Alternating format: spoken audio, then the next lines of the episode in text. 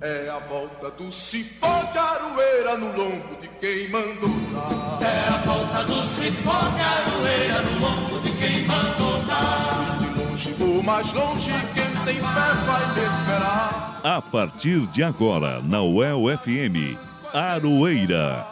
Um programa da Asuel Sindicato e do Sindipro Aduel. O dia a dia da luta sindical. Apresentação Elza Caldeira e Guilherme Bernardi. É no lombo de quem mandou dar. No ar, mais uma edição do programa Aroeira. É a volta do cipó de aroeira no lombo de quem mandou dar. É a volta do cipó de aroeira. Boa tarde, ouvintes da UEL FM. Aqui, Elza Caldeira, super mega feliz de estar com você neste sabadão, dia 16 de dezembro de 2023. Já vem vindo que esse mundo vai. Iniciando agora a última edição do Aroeira deste ano. Saudando primeiramente nosso querido técnico de som, João Bolf Lopes, e é claro, ao meu querido aqui amigo parceiraço do Aroeira, Guilherme Bernardi. Chegou o dia, né, Gui? Tudo certo, Elza. Chegou o dia, mas eu tô ansioso pra sexta-feira que vem, quando eu saio de férias de fato. Tudo certo com você? É verdade, Gui. Mais uma semana a gente tem pela frente ainda, né, pessoal? Mas tá tudo bem, vida que segue. E vamos aí, porque o Natal tá chegando. Exatamente. Vamos lá para a última edição desse ano, que é a de número 229 do informativo radiofônico da Suel e do Sindipro Aduel. E hoje, como a última edição do programa, como nós falamos, nós vamos fazer uma retrospectiva de como foi 2023 para os trabalhadores e trabalhadoras aqui da UEL. Vamos receber aqui nos estúdios, né, os presidentes dos sindicatos da Suel, Marcelo Seabra, e também César Bessa, que é presidente do Sindipro Aduel. E nós também teremos as últimas edições das colunas Saúde de Verdade com o Dr. Gilberto Martim, a parte com o jornalista Fábio Silveira e o professor Reginaldo Melhado com a sua Matula do Direito. Tudo isso agora, aqui no Aroeira. Programa Aroeira. Informativo radiofônico da Asuel e do Sindipro Aduel. Aroeira. O dia a dia da luta sindical. Apresentação e produção Elza Caldeira e Guilherme Bernardi.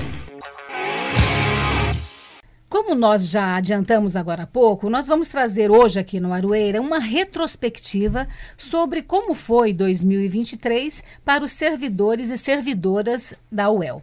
E para falar sobre temas tão importantes que ocorreram, nós estamos recebendo aqui no estúdio o presidente da Asuel Sindicato, Marcelo Seabra, e também o presidente do Sindipro Aduel, César Bessa.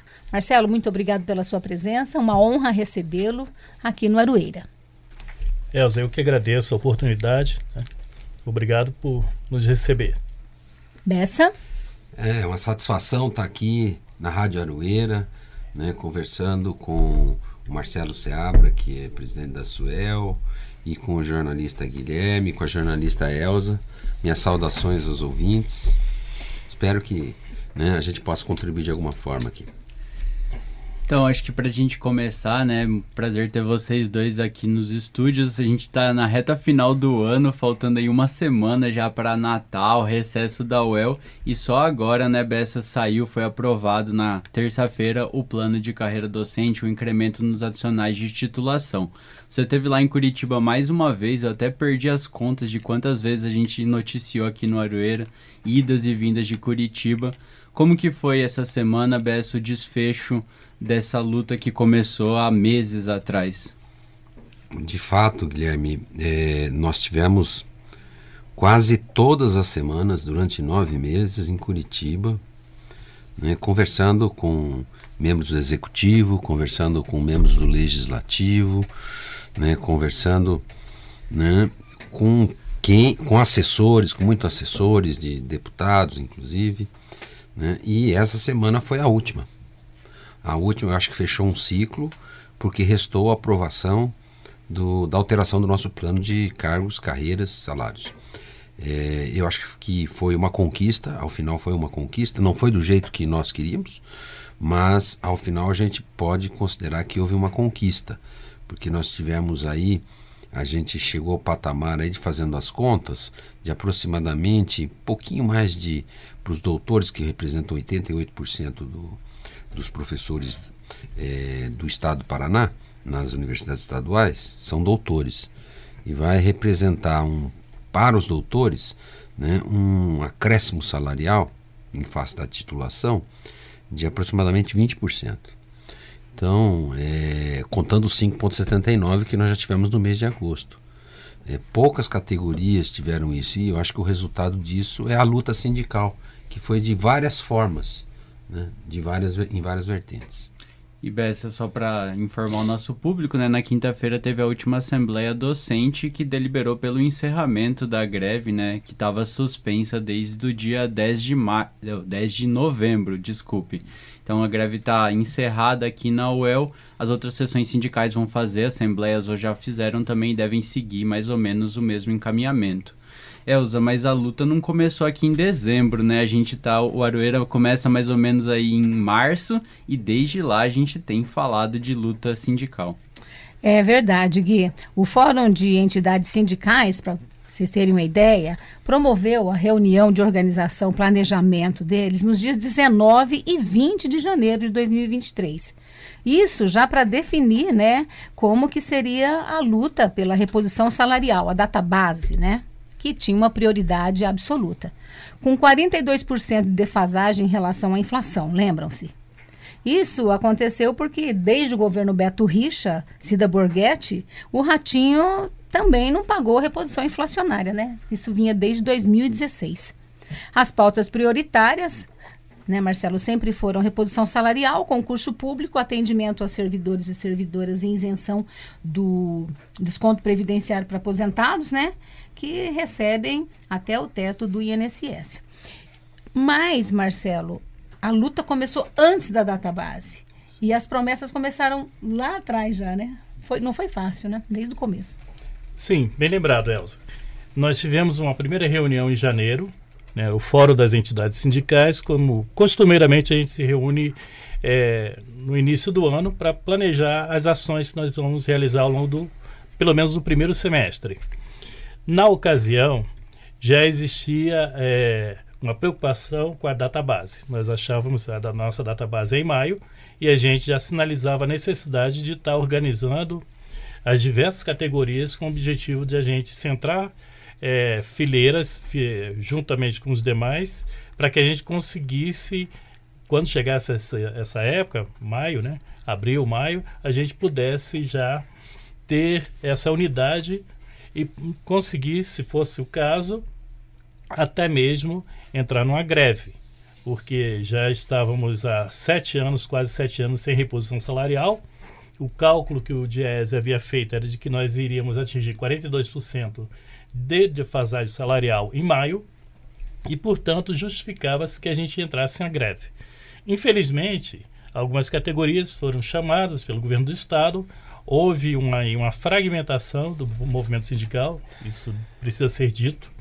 A gente percebeu que essa unidade ia ser muito difícil de ser alcançada e a gente começou então a ouvir, seja de uma categoria ou de outra, é, o, na sinalização do governo no sentido de implementar planos de carreiras das diversas categorias, com o objetivo claro do governo em fazer essa fragmentação.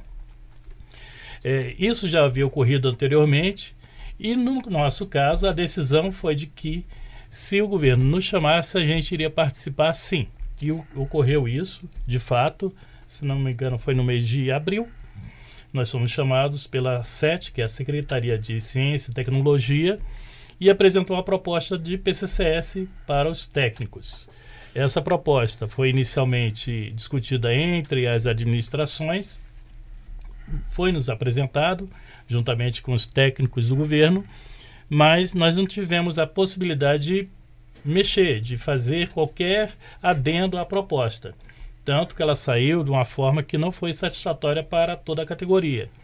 Principalmente o pessoal de apoio ficou bastante satisfeito, ela foi posteriormente foi apresentada em assembleia e houve um descontentamento, sobretudo do pessoal de apoio, pessoal de execução e profissional, até entender que a proposta era é, satisfatória, mas a base da categoria, que é composta por, pelo pessoal de apoio, ficou bastante insatisfeita.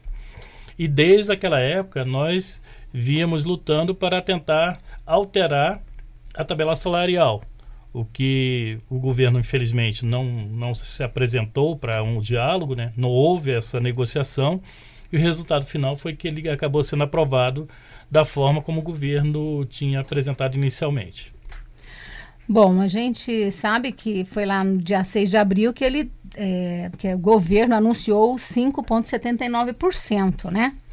E logo em seguida, em maio, isso causou muita revolta, né, Marcelo? Porque nenhum, nenhum sindicato concordou com, a, com, esse absurdo, né? Então, Diante dos quem? 42%, né? E em maio, eu me lembro que hum, foi chamado, né? Vocês foram chamados lá para falar lá com o Aldo Bona 7, foi quando ele colocou essa proposta do, do plano de carreiras para os servidores. E na época, é, a Suel, ela colocou né, a importância é, de atender o pessoal do apoio, né, Marcelo? Foi Exato. colocado isso de uma forma bem contundente, inclusive. Eu lembro que você comentou. Mas aí, no decorrer do tempo, isso não, não passou, né? É, infelizmente, é a postura desse governo. Em todo momento, ele sempre se negou a receber as entidades sindicais, seja daqui da universidade ou mesmo pessoal da APP, sindicato, das demais categorias. O governo nunca quis dialogar. Ele sempre tratou assim, de uma forma muito unilateral. Apresentou a proposta e não colocou para a gente a possibilidade de que houvesse uma negociação. Isso nunca existiu. E o que restou foi tão somente assim, ou aceitava a proposta ou iríamos partir para uma greve. Uhum. Na ocasião, a avaliação que a categoria fez é de que se fosse realizada, se a gente entrasse numa greve, as chances seriam muito pequenas de a gente obter êxito. Então fez-se a opção por aceitar a proposta como ela veio, como ela foi apresentada, embora fosse divergente em relação ao que os, o pessoal de apoio queria para posteriormente a gente unificar com as demais categorias e conseguir, quem sabe, alter, fazer uma alteração na tabela salarial, especificamente do pessoal de apoio. E aí, desde então, a luta tem sido essa. Né? Depois que foi aprovado o PCCS, foi em busca de é, fazer essa reparação que a gente entende ser justa, porque, afinal de contas, eles não foram contemplados devidamente. Só para ter uma ideia, a defasagem salarial que já atingia 42%, no caso do pessoal de apoio, é, alguns tiveram 15%, outros tiveram 5% de, de reposição salarial. Foi muito menor do que é, a gente estava pleiteando. Então, justifica-se sim a, a, a, descontentamento. E aí a gente vai continuar, depois vamos falar posteriormente, vamos falar sobre como será o, o, o ano que vem, mas justifica a gente dar continuidade a essa luta. Exato, né, Marcelo? Vocês até teve um protesto no começo de dezembro, né? Uma última tentativa de forçar alguma coisa com o governo, mas a gente noticiou aqui, né, sem sucesso também. É, por outro lado, algumas categorias foram chamadas para fazer esse processo de reestruturação de carreiras e uma que não estava dentro disso de prioridade do governo eram os professores das universidades, né, Bessa? A gente levou, eu lembro acompanhando as assembleias, que foi muito falado que os professores não eram prioridade do governo, que surgiu a proposta da a Piesp, da SET, que estavam técnicos e docentes na proposta, mas depois um mandou e outro não andou, né? E a categoria decidiu entrar em greve. Foi um mês mais ou menos de greve que a unificação foi com os docentes das outras universidades. Depois as tentativas de negociação até de, o plano de carreira voltar e aparecer como uma alternativa para a reposição salarial. Você pode contextualizar um pouco, Bessa, como que foi no decorrer desse ano essa greve no início, né, com a data base em foco, os 42%, depois acabou aparecendo o plano de carreira também para os professores como uma alternativa de reposição salarial. Eu vou começar pelo final. Eu vou dizer o seguinte, que uma coisa que eu pude perceber claramente é que aqueles que pensam que o governo é uma estrutura de pessoas que conversam entre si, que são bem conectados, né, numa harmonia, né, em prol e defesa do governo Ratinho Júnior, estão enganados. É um governo desestruturado, né, é um governo que é, não conversa, setores não, determinados setores não conversam entre si. Há uma competição interna muito grande. Né? E isso, por incrível que pareça, essas contradições é que permitiram que a gente tivesse um processo, de certa forma, de pressão ou de inserção, por exemplo, no legislativo, em alguns setores do executivo, né? e que eu acho que isso, de certa forma, auxiliou, nos, acabou nos auxiliando. Essas contradições que ficaram muito claras. Ficaram muito claras. Né? Uma delas, por exemplo, é que já no início, os próprios setores do governo, junto ao legislativo, por exemplo, nos disseram claramente: vocês não são prioridade do governo. Não vai acontecer nada com os professores. É só ver, por exemplo, como o governo está atuando em relação às escolas. É reflexo disso. Esse governo não é amigo da educação. Não é o Paraná que faz ciência, são professores que fazem ciência. São os educadores que fazem ciência. São as instituições que fazem ciência. São os estudantes que fazem ciência. É isso que acontece. Então, nós nos vimos com esse setor, e isso foi nos dito claramente: se vocês não fizerem nada, não vai acontecer nada. Né? E eu cheguei a conversar com colegas. É claro que houve um desarranjo, e isso que o Marcelo colocou é preciso. Houve uma jogada do governo que foi é, institucionalizando essa corrida do QPPE, dos planos de carreira, e houve um processo de desestruturação e desunião. A gente viu os setores do, do FES, ninguém mais conversava com ninguém. Né? Nós chegamos ao ponto, por exemplo, de chegar numa, numa audiência pública dentro da Assembleia Legislativa. Eu, contabil, eu fiz a contabilidade, deu mais de 22, do, dois, 22 categorias de servidores do executivo que estavam lá com diferentes propostas, cada um no seu plano de carreira. Imagina, como é que você vai unir 22 pessoas que têm, quer dizer, categorias, não são pessoas, categorias. Cada categoria, imagina, são centenas de pessoas. Né? Cada uma com uma perspectiva diferente. Então, quer dizer, causou um processo de estruturação de uma corrida, né? De eu vou tentar salvar o que eu posso. Né? É, acabamos vendo isso, infelizmente. Então, os 42% que nos unia, de repente, implodiu. Né? É, e, nós, e nós vimos o nosso plano de carreira, que o nosso plano de carreira, na verdade, começa em 2011, num GT de 2011. Eu vi os documentos. Né? E os professores até participaram, não assinaram, estavam representados por um professor que era, o, o inclusive do Sindipro, Ronaldo Gaspar. Ele participou ativamente, contribuiu como observador, com sugestões, etc. Mas ele de fato não assinou porque ele não tinha autorização da Assembleia para assinar. Foi por isso que ele não assinou. Nós não tínhamos assim alguma coisa contra aquele trabalho. Por sinal, aquele trabalho contemplava nas suas proposições né, eh, várias pautas e bandeiras dos professores, como por exemplo, aumento no piso salarial dos professores, a, a melhoria do adicional de titulação, né, o enquadramento do professor titular dentro do plano de carreira, porque ele está fora do plano de carreira, o professor auxiliar D, que não existe, passaria a existir, o auxílio alimentação. Quer dizer, tudo isso tá, contemplava né, uma, uma, uma visão assim, de que, mesmo não atingindo os 42%, haveriam inúmeras vantagens.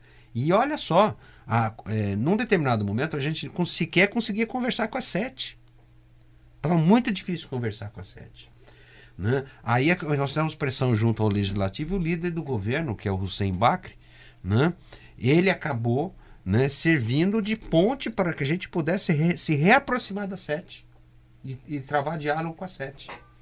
Né? E ali foi, né, de certa forma, impulsionado também né, o nosso plano de carreira, que estava para ser assinado um determinado dia lá do mês, salvo engano, do mês de outubro, numa reunião na Casa Civil, quando foi chamado o governador, foi chamado o secretário da SET, foi chamado o secretário da SEAP, secretário da CEFA, o, superintendente da Casa Civil, todo mundo reunido para sair na foto.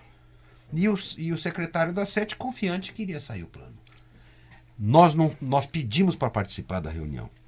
Nós pedimos para participar da reunião. não permitiram que um representante sindical participasse da reunião. E nós sabemos onde é que nós ficamos? Na porta. Na porta, atrapalhando a passagem, faz, obrigando eles a nos cumprimentarem.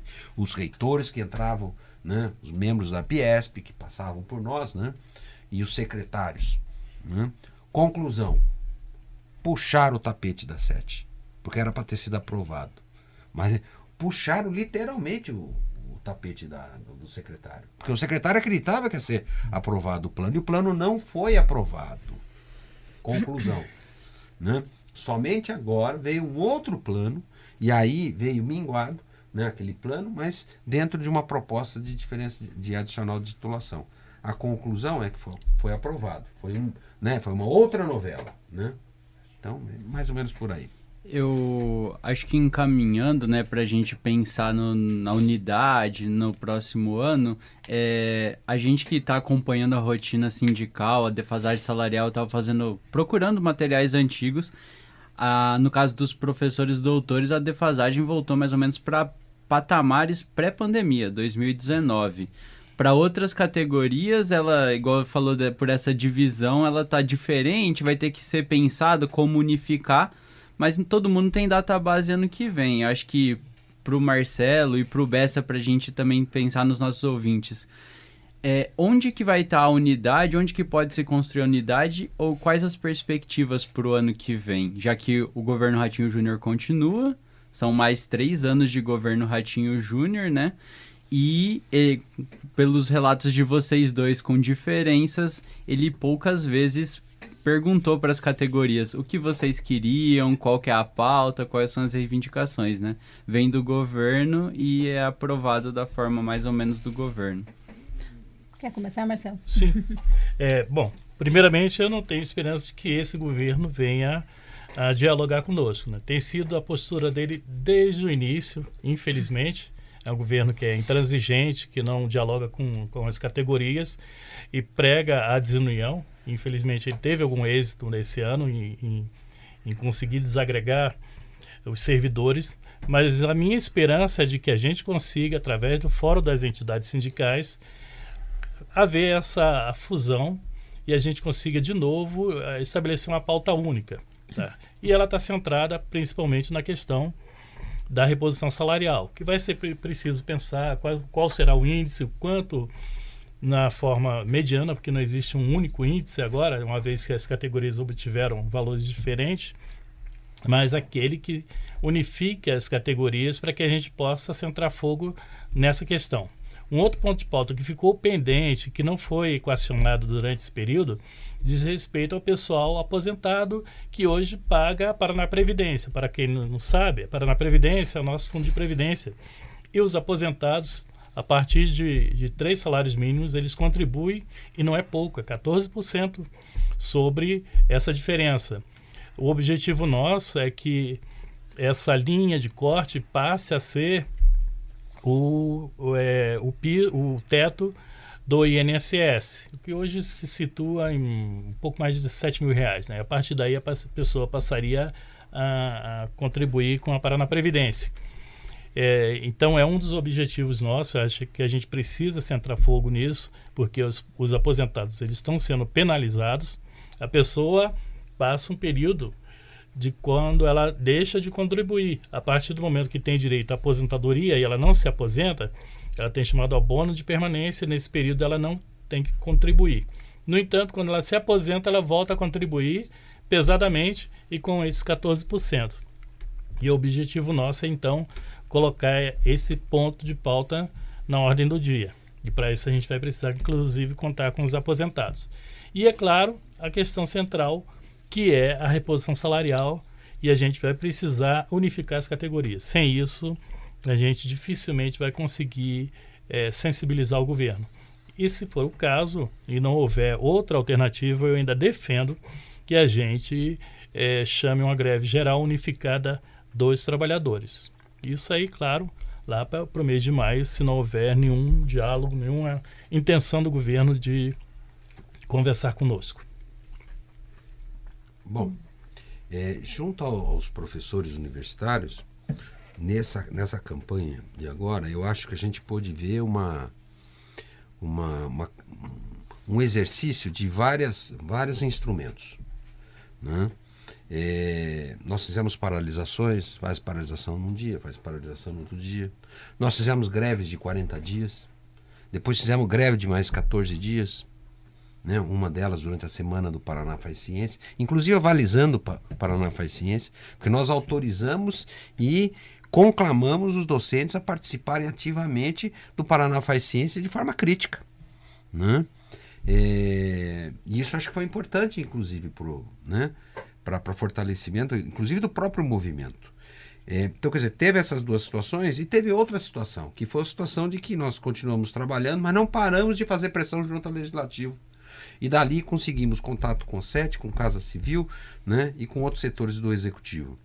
É, então houve uma, uma espécie de calibragem de vários instrumentos para serem utilizados no momento certo. Eu acho que tem que ser esse exercício, eu acho interessante. Mas, é, realmente, nós estamos agora com um problema sério. Nós temos várias categorias, nós temos até uma organização estadual que cuida disso, que é o FES, né? É, mas nós temos uma diferenciação né? É de, de, de, de defasagem salarial em face dessas diferenciações que o governo propiciou. É claro, é o, quem vai dizer, não sou eu, não é o Marcelo, quem vai dizer é o contexto da discussão coletiva disso. Né? Todo mundo vai ter que se reunir, nós vamos ter que se, de, vamos ter que se debater com esse problema de forma exaustiva até encontrar o ponto de conexão que nos une. Né? É óbvio, é a questão salarial, né? mas quanto, como, por quê, etc. Nós vamos ter que detalhar tudo isso né? e nós vamos ter que encontrar isso coletivamente. É uma, no, é uma nova etapa e a gente vai ter que descobrir isso né, dialogando e fazendo enfrentamentos. Talvez a greve, né, que é um instrumento mais importante que nós temos de execução, porque não é um enfrentamento, é um enfrentamento com o próprio sistema. A greve é um, é um enfrentamento com o próprio sistema. Né?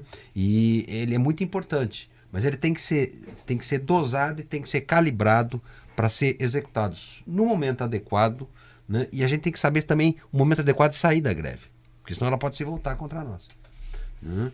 E aí nós vamos ter que descobrir tudo isso em conjunto, todas as categorias. É óbvio que se fizéssemos um movimento e tivéssemos todos os servidores unidos, é diferente de estar só os técnicos ou só os docentes. A força multiplica muito. Né? E na, na, atual conjuntura, eu tenho certeza que os técnicos se viram nessa situação isolados e os docentes também se, né, estiveram isolados. Né? Isso foi muito ruim. O que salvou talvez um pouco aí a, a questão dos docentes foi o fato de que a gente conseguiu manter a união dos docentes no estado do Paraná. Né? nas sete universidades. E isso trouxe, de certa forma, num, em determinados momentos, é, fortalecimento no movimento. Né? Acho que é por aí. E essa é uma situação também que aconteceu com os técnicos, né? Os sindicatos dos técnicos também, né, Marcelo? Houve esse, esse arranjo, né? Esse fortalecimento. Sim, mas eu queria ressaltar um ponto que é igualmente importante. A luta pela é, revisão da tabela salarial do pessoal de apoio, ela vai continuar.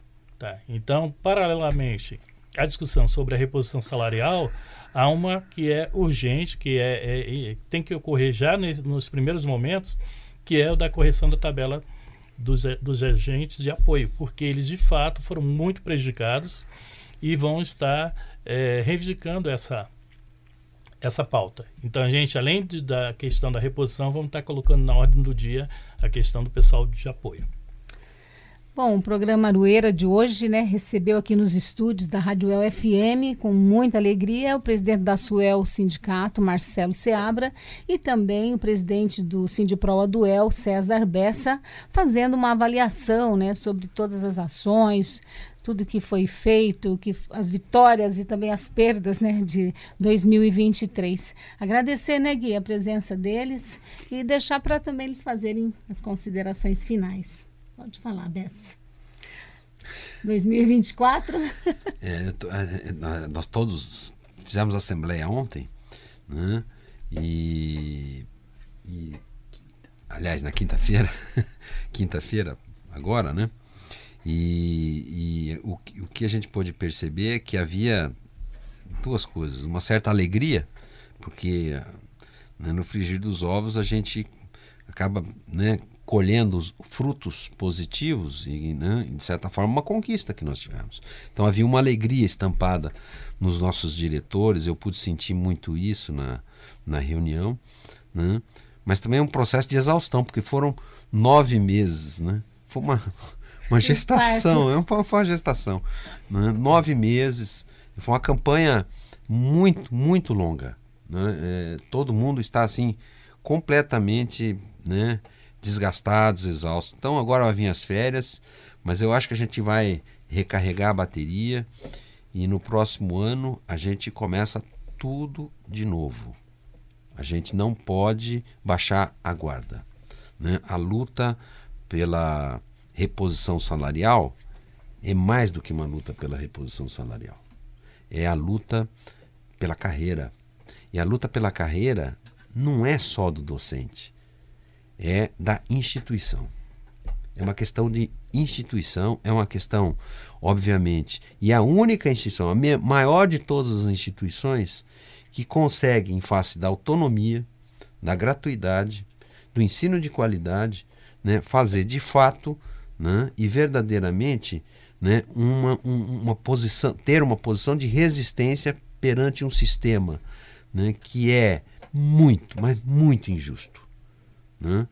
E eu tenho orgulho de participar dessa instituição e estar tá no movimento de luta. É isso. Tá. Só queria lembrar que defender o serviço, o servidor, é sobretudo defender o serviço público. É, a população precisa entender que a gente está aqui na defesa, claro, dos interesses dos servidores, mas isso significa também que a gente está lutando por um serviço de qualidade, de atendimento à população. E se essa população não conseguir enxergar isso, ela precisa estar ao nosso lado, ser solidária e compreender que não é não há uma dicotomia, não há uma contradição em a gente defender o servidor, porque isso significa defender, sobretudo, o serviço público. Ela precisa compreender isso e não cair no discurso fácil que o governo tem feito de dizer que o servidor ele pode ser é, é, desprezado desprezar o servidor significa automaticamente baixar a qualidade do serviço público, tá? E só para finalizar em relação à luta que a gente vai enfrentar, queria fazer um parafra parafraseando o Paul Lafargue. Ele tem um livro chamado Direito à Preguiça. E agora o momento é de a gente tomar a caneca de chopp, né? E entre uma luta e outra, a gente pode é, ter o direito, pelo menos, de descansar um pouquinho e retomar a luta brevemente. Muito obrigada, boas festas para vocês, Feliz Natal, Feliz Ano Novo, saúde e muita paz. Música e resistência quando as relações de trabalho se transformam em canções. Como dissemos no início do programa, esta é a última edição do Aroeira em 2023. Foi um ano que teve muita luta, muito trabalho, né? Nós aqui do Aroeira trabalhamos muito, os técnicos aqui da rádio e da UEL também, assim como as professoras e os professores da universidade, das universidades do Paraná e de todo esse Brasil. É verdade, Gui. E apesar de ter passado voando, né, o tempo, foi um ano bastante difícil. Algumas coisas melhoraram, outras permaneceram basicamente iguais, e algumas parece que até pioraram. Mas a gente segue de cabeça em pé, tocando a vida e na luta em defesa de todas as trabalhadoras e todos os trabalhadores por uma sociedade mais justa. E é por isso que na última edição do Aroeira, na última edição da Música e Resistência, vamos fechar o ano lembrando que a vida devia ser bem melhor e será, mas que isso não importa que repitamos, é bonita, é bonita, é bonita, é bonita e, é, e é bonita. é bonita. Por isso vamos ouvir agora com Gonzaguinha o que é o que é. Eu fico com a pureza da resposta das crianças. É a vida, é bonita e é bonita no gogó. Viver e não terá vergonha de ser feliz. Cantar e cantar e cantar a beleza de ser um eterno aprendiz. Ah, meu Deus, eu sei, eu sei que a vida devia ser bem melhor e será. Mas isso não impede que eu repita. É bonita, é bonita e é bonita.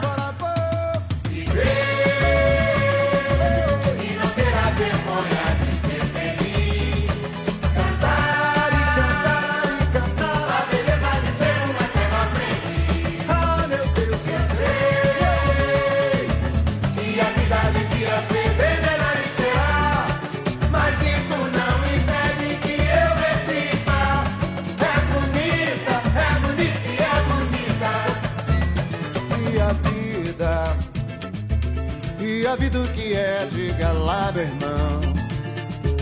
Ela é a batida de um coração. Ela é uma doce ilusão. Eu, mas e a vida? Ela é maravilha ou é sofrimento? Ela é alegria ou lamento?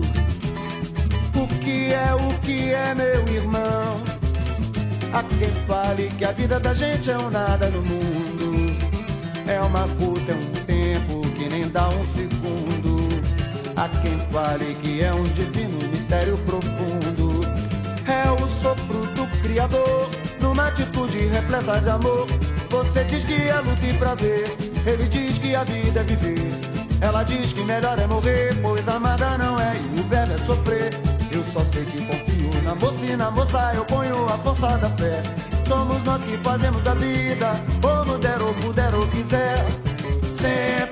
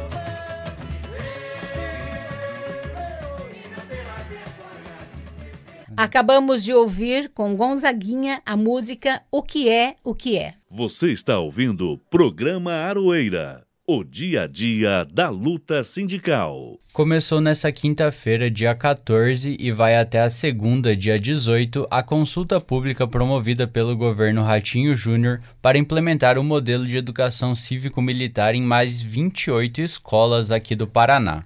A nova rodada de militarização da educação pública do Estado acontece duas semanas depois da última, quando, no final de novembro, 82 escolas aprovaram o modelo e outras 44 rejeitaram. Antes da última consulta, era 206 escolas militarizadas no Paraná. Com as 82, esse número vai chegar a 288. E agora, mais 28 colégios também podem aderir ao modelo. Isso tudo é um contexto no qual o Programa Federal de Militarização das Escolas foi encerrado pelo governo Lula. Em Londrina, quatro colégios correm o risco de serem transformados em cívico-militares. Colégio Barão do Rio Branco, Newton Guimarães, João Rodrigues da Silva e o Lauro Gomes de Veiga Pessoas. E se você ainda tem alguma dúvida sobre a ineficiência desse modelo e o prejuízo que representa a militarização para a educação pública, na semana passada nós recebemos aqui no Aroeira a Luciana Sumigawa, da PP Sindicato aqui de Londrina, que falou muito sobre o tema e a importância de rejeitar esse modelo. O programa está disponível nos principais agregadores de podcast, como o Spotify. Diga, não à militarização das escolas. E se o governo Lula encerrou o Programa Federal de Educação Cívico-Militar, não há muito que celebrar em relação ao chamado Novo Ensino Médio, o NEM.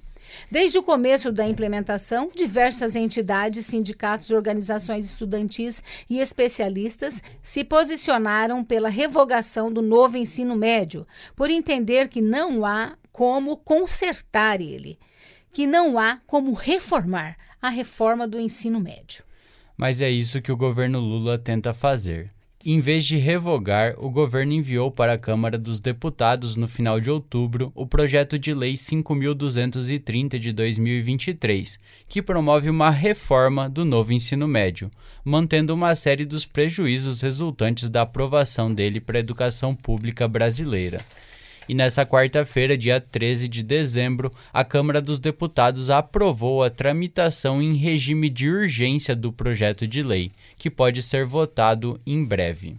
O detalhe que deixa essa situação ainda mais trágica é que o relator do projeto na Câmara é o deputado Mendonça Filho, exatamente o ministro da Educação do governo Temer, quando o novo ensino médio foi aprovado. Ele apresentou um substitutivo ainda mais rebaixado ao projeto encaminhado pelo governo. E é com isso que podemos terminar. Uma reforma da reforma do ensino médio, com dedos de um dos responsáveis pela sua aprovação em primeiro lugar. Muito triste, né, Gui?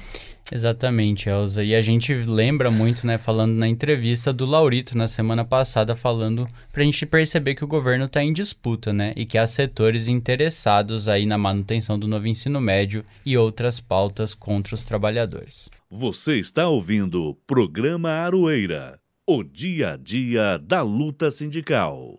E chegou a hora de nós ouvirmos as nossas últimas colunas de 2023 aqui no Aroeira, começando hoje com o sanitarista e também geriatra, Dr. Gilberto Martim, com a coluna Saúde de Verdade. Olá, ouvintes do programa Aroeira. Eu sou Gilberto Martim, médico sanitarista, e em nome da nossa coluna de saúde de verdade, do portal Verdade, venho aqui para desejar a todos vocês um feliz Natal, um Natal com muita saúde, muita paz, muita festa e alegria na vida de vocês, um próspero e positivo ano novo, que também no ano novo todos tenhamos muita saúde, muita saúde para você que está nos ouvindo.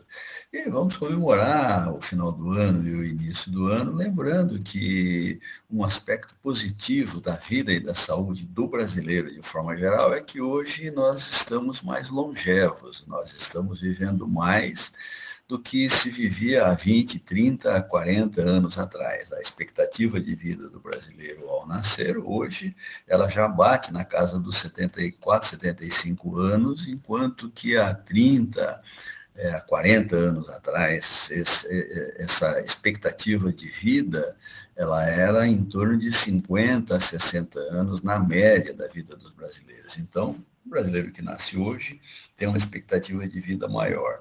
Mas mais do que isso, o brasileiro, mesmo que nasceu é, em décadas passadas, na medida em que as coisas estão modificando, estão melhorando, estão vivendo mais.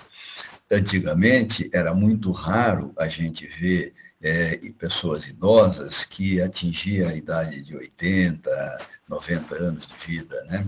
Hoje, se a gente olhar ao redor, não só dentro da nossa própria família, mas dentro dos nossos conhecidos, a gente identifica, ou mesmo andando na rua, né?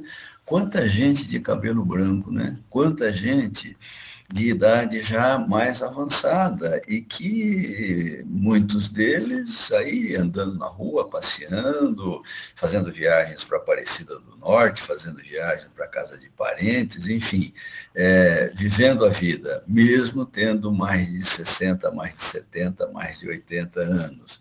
E um dado positivo, a cada, depois dos 60 anos, a cada década que a gente vive, aumenta a nossa expectativa de viver a década seguinte. Então, as pessoas vão com isso aumentando o tempo em que vive mais. Mas por que, que tudo isso acontece? Né? Falando do ponto de vista epidemiológico e do ponto de vista demográfico, isso acontece porque hoje as pessoas estão, não estão morrendo mais de doenças que matavam de forma aguda e que matavam a gente mais jovem há 30, 40 anos atrás ou 50 anos atrás. É, antigamente, Primeiro, né, era muito difícil as crianças sobreviverem, obviamente, principalmente as crianças mais pobres, com menores condições socioeconômicas, sobreviverem ao primeiro ano de vida. Nós tínhamos índices de mortalidade infantil muito altos, nós tínhamos índices é, é, na década de 60 de 117 mil, na década de 70 de 117 mil crianças, de 117 crianças que morriam a cada mil que nasciam vivas antes de completar um ano de vida. Esses números hoje, no ano passado, esse número fechou em torno de 11 crianças por mil nascidas vivas, ou seja, uma redução bastante drástica. Então, a primeira grande barreira a gente consegue sobreviver, que é sobreviver ao primeiro ano de vida. Além disso, as pessoas morriam muito jovens por doenças infecto-contagiosas, né? Morria por pneumonia, morria por qualquer infecção mais, um pouco mais grave que a pessoa tinha, morria. Hoje em dia, não. As pessoas têm antibióticos para fazer tratamento, as pessoas têm vacina que nos protege de doenças infecto-contagiosas, as pessoas têm acesso a atendimento de forma muito rápida e isso interfere na vida, na sobrevida das pessoas, né? É, além disso também, né, as mulheres na década de 60, por exemplo, início dos anos 1960, cada mulher, em média, era mãe de em torno de seis filhos, em média. Tínhamos que tinham mais, tínhamos que tinham um pouco menos, mas nunca menos do que quatro, três filhos por mulher. A média girava em torno de seis. Hoje, essa média é menor do que dois. O que, que isso significa? De um lado, que cada criança tem muito mais é, é, é, potencial de receber cuidados, e de outro lado, que isso oportuniza a mulher fazer aquilo que a mulher vem fazendo já nas últimas décadas, que é trabalhar, que é ir para o mercado de trabalho, ocupar seu espaço no mercado de trabalho e com a sua renda ajudar o marido e ajudar a família a fazer a manutenção da família, o que também aumenta a expectativa de vida das crianças e mesmo as condições de vida das pessoas, né?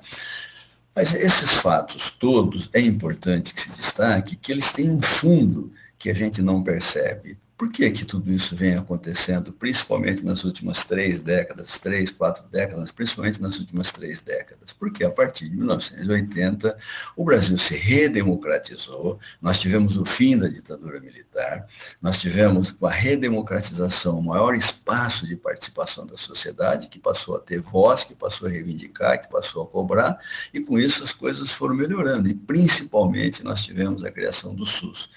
Vocês sabem que muita gente, mais de 70% da população brasileira, antes do SUS, não tinha acesso a nenhum tipo de assistência à saúde. E hoje essa população recebe assistência através do SUS, na atenção primária, no PSF, na, na UPA, é, no SAMU, nos hospitais. Então, isso ampliou o acesso das pessoas à assistência à saúde e com isso melhorou a sua condição.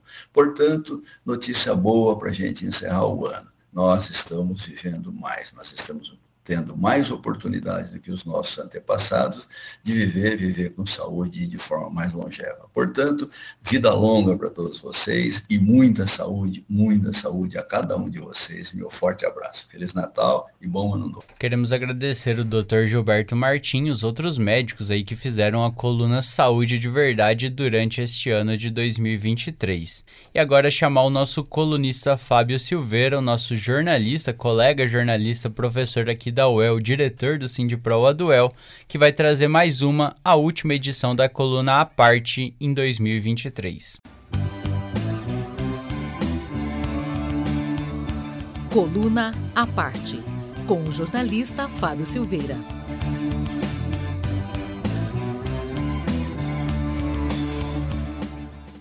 Olá, tudo bem? Eu estou de volta aqui para falar sobre política, nesta que é a última coluna do ano de 2023. E eu quero destacar aqui, fazer um pequeno balanço do que foi esse ano de 2023 que está chegando ao fim agora, daqui a coisa de duas semanas. Bom, primeiro é importante dizer que foi um ano marcado por um processo de reconstrução do país mesmo. Tanto reconstrução das instituições, porque saímos de um governo com, é, com inspiração e com a prática fascista, com o governo Bolsonaro, derrotado nas urnas, apesar de ter tentado fraudar a eleição com verbas do orçamento público, eh, comprando votos através de, eh, de forma inédita, inclusive, porque nunca nenhum outro presidente da República usou tantos recursos públicos às vésperas da eleição, para implementar programas que não tinha feito ao longo de todo o resto do mandato, na tentativa de comprar votos. Então, se houve alguma fraude na eleição de 2022, a fraude foi é, partiu de Jair Bolsonaro, que mesmo com fraude ainda conseguiu perder a eleição, tendo toda a máquina administrativa na mão. O que mostra também como esse governo foi um governo ruim e que o povo viu isso e decidiu nas urnas contra esse governo. Bom, mas nós começamos em 2023 com essa perspectiva de recuperar, de reconstruir o país. Reconstruir tanto na dimensão das instituições, que foram tão atacadas e aparelhadas pelo bolsonarismo, que eu chamo aqui de bolsofascismo, quanto do ponto de vista administrativo. A gente tem que lembrar que, ainda sob o governo de Jair Bolsonaro, tinha gente comprando osso, porque não tinha dinheiro para comp comprar carne, tinha fila do osso. É, é, até Jair Bolsonaro, em algumas declarações, chegava a dizer que comer carne era um luxo. E um ano depois, o preço da carne baixou. As condições gerais da economia, elas melhoraram. É claro que falta ainda é, melhorar a qualidade dos empregos. O desemprego caiu sim, mas os empregos que estão sendo gerados ainda são empregos precários, a renda ainda não é condizente com as necessidades do povo brasileiro, mas enfim, ainda vai um caminho muito longo para se reconstruir o país. Nós temos que lembrar que com oito dias deste ano de 2023 tivemos um golpe de Estado. Foi um golpe de Estado que não teve sucesso, com, uh, mas foi um golpe de Estado, foi uma tentativa de golpe de Estado. Porque se tivesse dado certo, certamente nós estaríamos agora sob uma ditadura uh, conduzida por Jair Bolsonaro e, enfim, toda aquela equipe é, dele antipovo, uma equipe, é, um, um, grupo político antipovo, é, autoritário, fascista, enfim. É, tivemos um golpe de Estado e, a partir daí, é, a tarefa desse primeiro ano do governo do, do presidente Lula foi um, governo, foi um ano de, é, de reconstrução, recolocando programas governamentais é, construídos nas outras gestões de Lula e de, é, e de Dilma, na gestão do PT, que tinham sido destruídas por Bolsonaro, é, também um pouco pela gestão mandato tampão de é, Michel Temer. Então houve essa tentativa de reconstrução, é claro que é muito pouco para as necessidades do povo brasileiro, mas comparado com o que foi com o que foram os quatro anos de Bolsonaro, os dois anos de Michel Temer, realmente é, resgatar uma condição anterior já é algum alívio. E, é, de qualquer forma, é, sempre é importante, eu sempre reitero aqui nas nossas conversas no Aroeira, que é, Bolsonaro foi derrotado nas urnas. O fascismo, o bolsonarismo, o bolsofascismo, foi derrotado nas urnas, mas ainda não foi derrotado na sociedade. E essa é uma tarefa que ela é, independe é, do governo. A função do governo é reconstruir as, é, as instituições. Agora, cabe à sociedade enfrentar o fascismo, o bolsonarismo, que não é uma tarefa fácil, porque também, é, apesar de ter sido um governo medíocre e antipovo, Bolsonaro e o bolsonarismo deixaram raízes também na sociedade. Há poucos meses, nós tivemos, por exemplo, o caso numa escola cívico-militar aquela ideia de militarização das escolas, um caso de uma aula, um trabalho é, escolar, no qual uh, foi, os alunos foram induzidos a fazer uma apologia do nazismo, entrevistando a filha de um soldado nazista que lutou por Hitler na Segunda Guerra Mundial. Então isso mostra que esses tentáculos do bolsonarismo ou do bolsofascismo, eles continuam aí é, eles criaram raízes e continuam aqui no seio da sociedade. O grande desafio para 2024, além de continuar nesse processo de reconstrução do país, de melhorar as condições é, econômicas para o povo, é também continuar combatendo aí o fascismo deixado como legado, como herança por Bolsonaro. Bom, Vou me despedindo agora, eu só volto no retorno do Aroeira. Então desejo um bom fim de ano para todo mundo e que 2024 seja um ano de luta e que a gente consiga avançar na tarefa de combater o fascismo. Bom fim de ano para todo mundo. Muito obrigada, Fábio, por sua participação aqui. Você sabe da importância que tem, né? Você ter participado com a gente todo esse ano aqui. Tudo de bom para você. Em 2024 estaremos juntos novamente. Agora nós vamos ouvir o professor Reginaldo Melhado com mais uma Matula do Direito.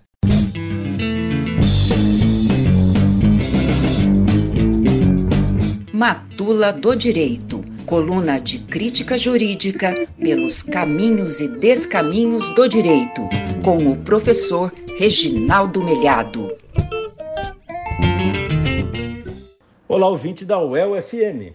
Nós chegamos ao final do ano e cabe agora pensar no próximo. Não adianta a gente ficar aqui se lamentando, reclamando de tudo que aconteceu, foram conquistas, foram derrotas, a gente tem problemas pela frente. Se fosse preciso fazer um balanço extremamente sintetizado sobre o que aconteceu de pior, eu diria o pior veio do Supremo Tribunal Federal com as decisões sobre é, os contratos, não é? Ele nos colocou numa idade, uma espécie de idade média, não é? O Brasil hoje tem, tem a sinalização concreta de que a ordem jurídica é a mais atrasada e mais retrógrada do planeta em virtude da jurisprudência que a gente tem visto no Supremo Tribunal Federal. É gravíssimo, é algo que coloca todas as conquistas civilizatórias em risco. A sociedade brasileira pode viver um caos se prevalecer efetivamente isso que o Supremo Tribunal Federal vem decidido a respeito das relações de trabalho. Mas, enfim, vamos imaginar que 2024 será melhor, que a gente vai conseguir estabelecer pontes, que o Supremo pode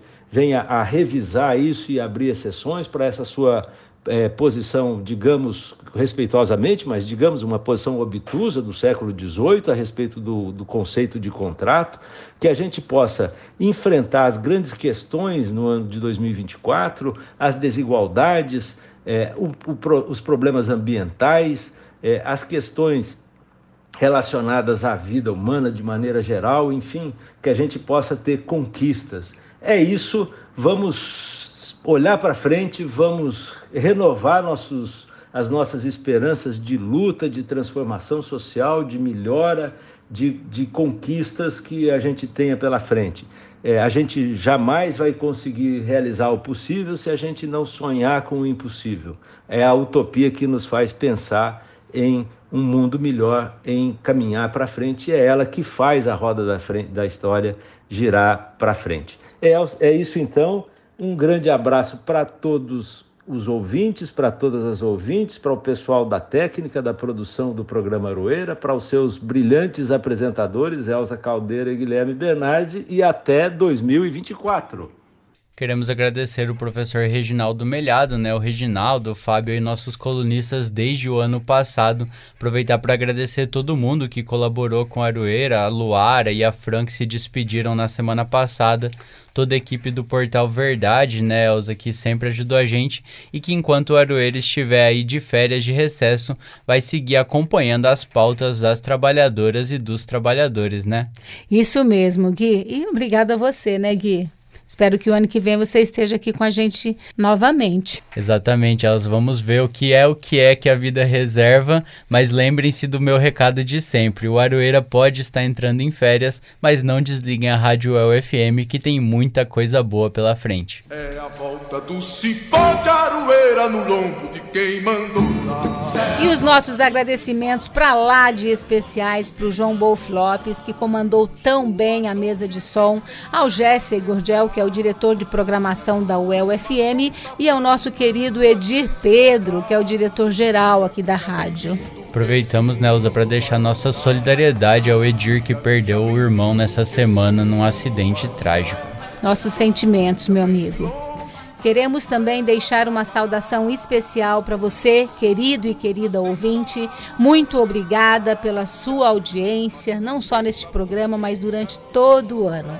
Desejamos a todos e a todas um Natal de paz e empatia e que 2024 seja um ano de vitórias para a classe trabalhadora e que nós possamos nos manter firmes na luta por um país mais justo e igualitário. Quero aproveitar aqui, quebrar um pouco o protocolo e agradecer você, Elza. Você sempre faz os agradecimentos, mas roubar aqui para dizer que o Aroeira só existe por causa de você. vai chegando aí ao final da quarta edição, 229 programas. E nós nos vemos quando, Elzo? Só em fevereiro, depois do carnaval. Nós voltaremos, gente, depois do carnaval. Precisamos descansar e desejamos a todos vocês ótimas festas e tudo de bom. Obrigada por tudo e um abraço grande no coração de cada um. Até 2024. É a volta do cipó de aroeira no lombo de quem mandou dar. É a volta do cipó de aroeira no lombo de quem mandou dar. De longe ou mais longe, quem tem fé vai te esperar. A UEL FM acaba de apresentar Aroeira, um programa da Asuel Sindicato e do Sindipro Aduel. O dia a dia da luta sindical. É a volta do cipó de aroeira no lombo